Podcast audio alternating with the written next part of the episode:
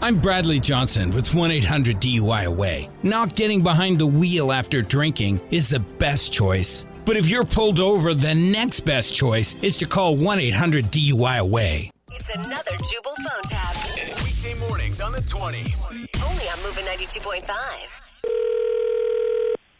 Unit Student Counseling. This is Renee. How can I help you? Yeah, hi. I'm a student here, and I really want to talk with somebody about a personal situation that I'm having. Okay, I'm here to help. How can I help? Is this confidential? Absolutely. It will not be shared with anyone. Okay, cool. So I met this girl named Rachel, and she's super hot. Okay. We've only been out like once before, and yesterday she texted me a picture of her nipple, and now I don't know what to do. Oh, You there? okay.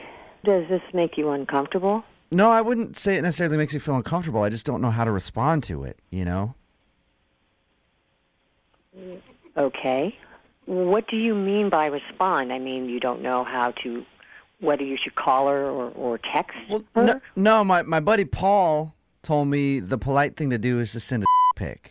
But my other buddy Trevor says I should play hard to get and just send like a picture of my hole. What do you think I should do?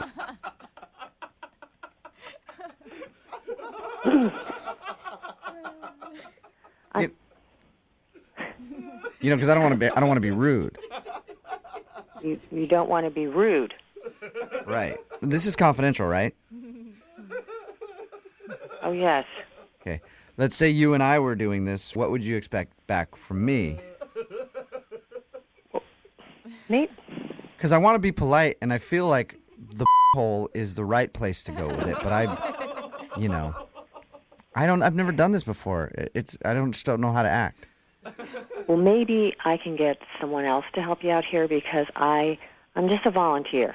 And I don't think I'm qualified to answer Do other people have this problem too, or are you getting a lot of questions about, you know, the sexting and like what's the appropriate picture to send?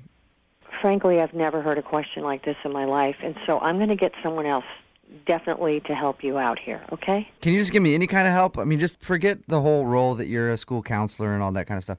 What would you do if you were in my situation? Well, I tell you something, I would button up my pants, young man.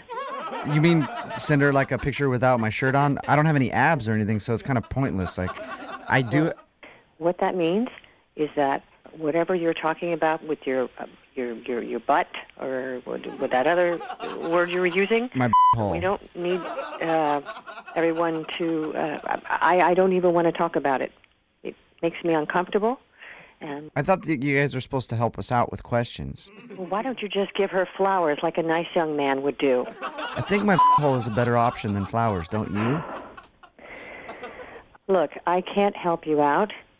I'm going to get my boss, and maybe she can help you out. Do you mean your boss Sue? You're gonna go grab Sue? What? Yeah, your boss's name is Sue, right? Yes. How do you know that? Because she actually emailed me to call you and make you feel uncomfortable. What are you talking about? I mean that this is actually Jubal from Brook and Jubal in the morning. I'm moving 92.5, doing a phone tap on you. And I your don't. and your boss know what you're ta- your boss Sue set you up. It's a prank phone call. A prank.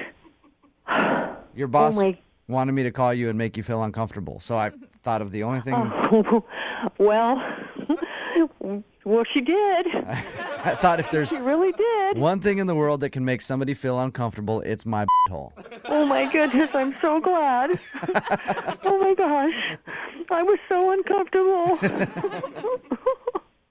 Thank you so much for making me so uncomfortable.